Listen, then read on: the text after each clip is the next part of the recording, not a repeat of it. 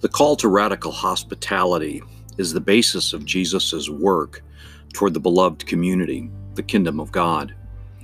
Jesus demonstrated time and time again that welcoming the stranger, restoring the wounded, and including the marginalized is essential if we are to be his disciples.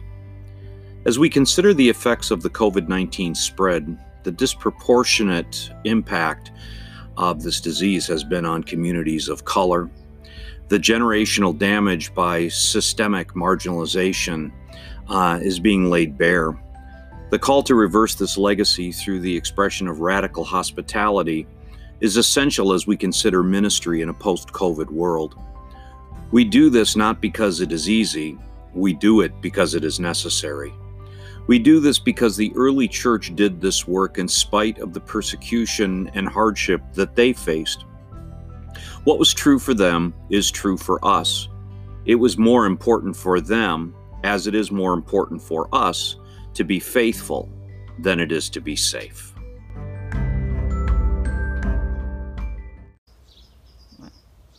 Like newborn infants long for the pure spiritual milk, so that by it you may grow into salvation. If indeed you have tasted that the Lord is good, come to him, a living stone, though rejected by mortals, yet chosen and precious to God's sight. And like living stones, let yourself be built into a spiritual house, to be a holy priesthood, to offer spiritual sacrifice acceptable to God through Jesus Christ. For it stands in Scripture, "See, I am laying in Zion stone, a cornerstone chosen and precious, and whoever believes in him will not be put to shame."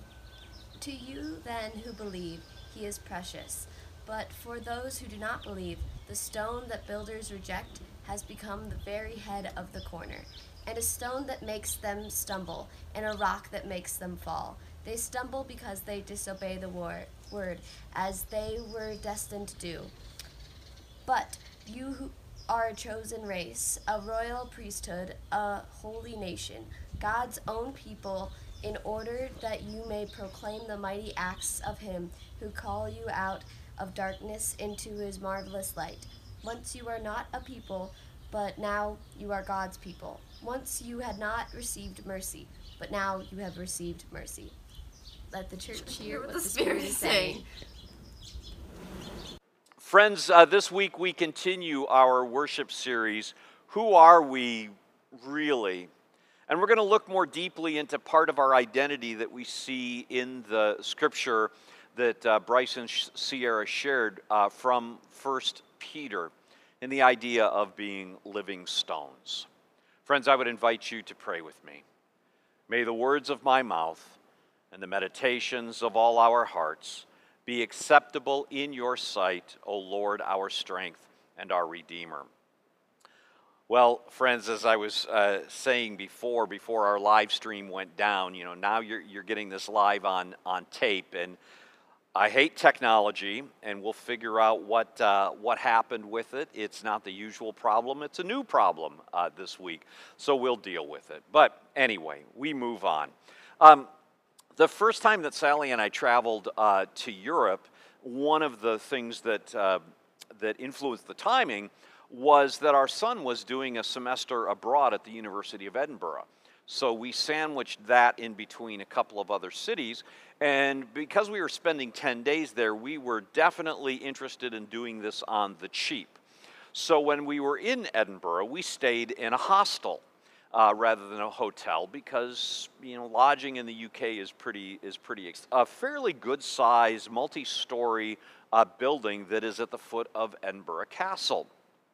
And it was an interesting experience, because as soon as we walked in and then got situated and gathered for our first meal, we realized that we were way far the oldest people in the building. In fact, all of everybody else that was in the building were the same age as our kids. So we felt very much like den parents. But it was interesting to watch, never having had any experience in a hostel as a youth or a young adult. It was amazing for me to see this community that had formed. People from certainly all over Scotland, the UK, maybe even all over Europe and the world, who had come together for some length of time in this exercise in communal living. They were sharing meals together, they were sharing food with one another, they recreated with one another, and they were building this sense of community together that really was incredible to see. And they didn't even seem to mind too much that the old folks were there as well. This image of hospitality is such a powerful connection to our own story, the gospel story, the scriptural promise and aspiration of the kingdom of God. This idea of radical community where all are welcome, where all are cared for, where all have a place within community, period, with no qualifications. Come and be together.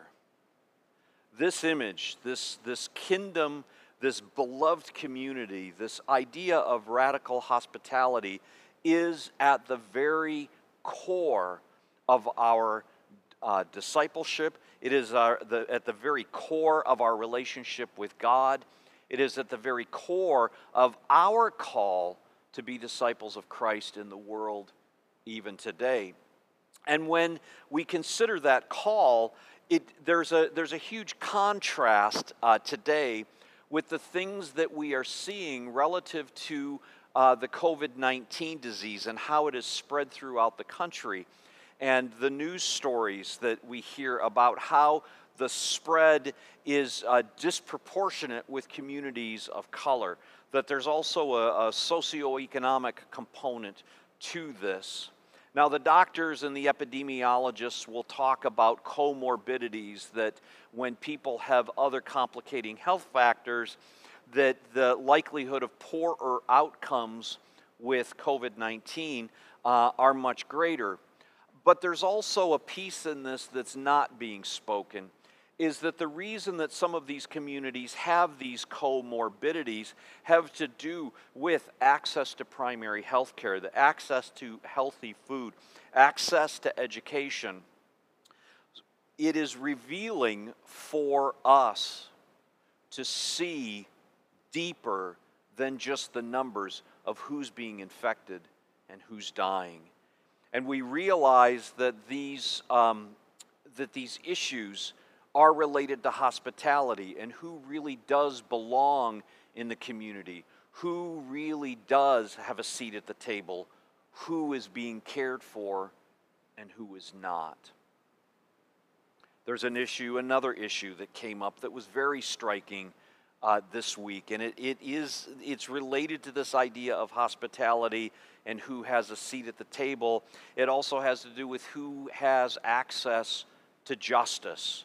We saw the story from Georgia of a 25-year-old African-American man who in February was out jogging, and because he was suspected of being a criminal, he was accosted by a father and son and then shot to death.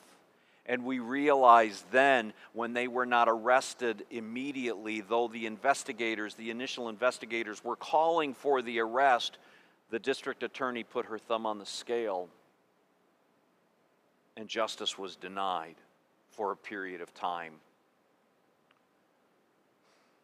Friends, this is one more stark reminder that there is an issue around hospitality. Friends, these are difficult things to consider. These are difficult stories to hear and to understand. But it's important as we hear these stories to remember that in this moment, today, the gospel still speaks powerfully, very, very powerfully, about community and what to do when community is not present. 1 Peter is written at a time when the church is facing increasing persecution. This is kind of in the second half of the first century, around the time when Nero is emperor. And the church was being scapegoated for all of the ills in Rome. people who were followers of the way were being othered because they were easy targets. And the church does not shrink from this. In fact, Peter is exhorting the church to stand forward in this, to not simply slip back and hide when it would be easy, when it would be expedient, when it would be safe. Even in the midst of that time, Peter calls the church forward to still proclaim the gospel image of kingdom, of the beloved community, of radical hospitality.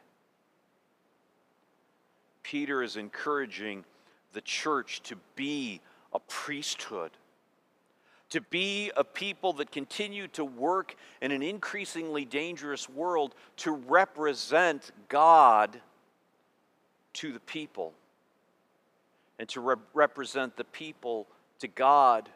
And he goes even one step farther. He calls the church individually and collectively to be living stones, to be a spiritual house, to build up this house. There's echoes, there's faint echoes of the idea of the temple. And Peter's insistence is not about restoring temple worship and animal sacrifice. He's calling the church to reconceive of what it means to be a place where the image of Christ is lived out, where self-giving love, according to the example of Christ, who taught his disciples that greater love has no one than to lay down one's life for one's friends. To be a spiritual house in which these sacrifices, this act of hospitality, this willingness to be vulnerable for the community is being lived out. And we do this. The church is called to do this, not because it's easy to do. We are called to do this because of what we have already received in Christ and through Christ. That we, though we are far from perfect, far from holy, we have still been called together. We have been swept up in this powerful, life-giving grace of God. We've been swept up in this movement. We've been swept up into this community. Even though we may not think we deserve it, we've been given a home and a place. And this community is defined. This community is defined not by litmus tests around orthodoxy. This community is fundamentally defined by the mercy that we have all already received. We are constituted in grace and in mercy. This is an important image for us, this idea of how we conceive of ourselves as we think about moving forward in these next weeks, as the possibility begins to emerge of communities being able to gather back together again, having larger groups of people being able to gather to worship, to study. And there's, I think, a tendency that we're so anxious to do this, we're so ready to be back together that we want to run headlong into this and kind of pick up where we left off. But friends, that's back there. It's important for us to think moving forward that out of this time of separation, out of this time where we see both incredible acts of inclusivity and grace and mercy, but also we have seen incredible acts of exclusion still going on. What have we learned about radical hospitality? What have we learned about the nature of our community? Generally, the church writ large, but also us as a congregation. What have we learned about what it will mean for us as a people of faith living here in 2020? What have we learned? How will we extend ourselves and hospitality and inclusion and care and belonging to the people who are still going to be out of work? How are we going to extend this care and hospitality to people who have been part of this extended online community, who may still be searching for a church home but not live here? All of these are questions that we need to consider, that we need to plan for, that we need to look at. We can't just simply go back. Because again, friends, we are living stones, where hospitality isn't just something that we do, that acts of hospitality and grace are not things that begin with our hands, but that radical hospitality to extend self-giving love is something that comes out of a heart that has been touched, a heart that has been shaped, a heart that has been transformed by the grace and the mercy that we have received. Even, perhaps especially, in a time such as this. There is, if this was going to be live, you were going to see a video package while John was doing his offertory that shows actual construction progress that's happening in the life of the church with the chapel renovation. An interesting thing happened, and Sean, we're at the place right now. Go ahead and zoom in on this. As we were overboring one of the holes, the hole closest to the gathering area doors, this was dug up from very deep under the church, this stone. It has been buried at least for decades. Whether this was part of the backfill when the sanctuary was built 50 years ago, or when it may have been part of the original sanctuary that was built almost 120 years ago, and maybe it's been buried a lot longer than that. But this stone, this incredibly unique stone, buried for so long, has now been brought up out of the earth, brought up out of the darkness, brought up out of being buried, and can become for us a reminder of what we're building together. We're not just rebuilding a chapel so it's safe. We're not just building a courtyard to deal with years of root problems. We're not really just building a building at all. It's never been about the buildings. Friends, it is always about building the life. Building the life that reflects the risen Christ, that reflects life, that reflects wholeness, that reflects hope. A life that always brings one more leaf to the table, one more seat at the table, one more meal extended, one more act of compassion shared. Friends, we are living stones together. And as we move into a new image and a new expression, may we offer ourselves, our lives, our faith, our heart, and our hands to the work of hospitality, radical hospitality for all of God's creation. Amen.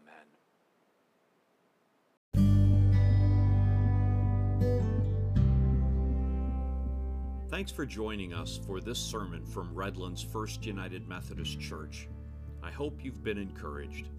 If you are interested in being part of our worship experience during this time of physical separation, please join us at 9:30 a.m. Sundays Pacific Time on our YouTube channel, Redlands First UMC.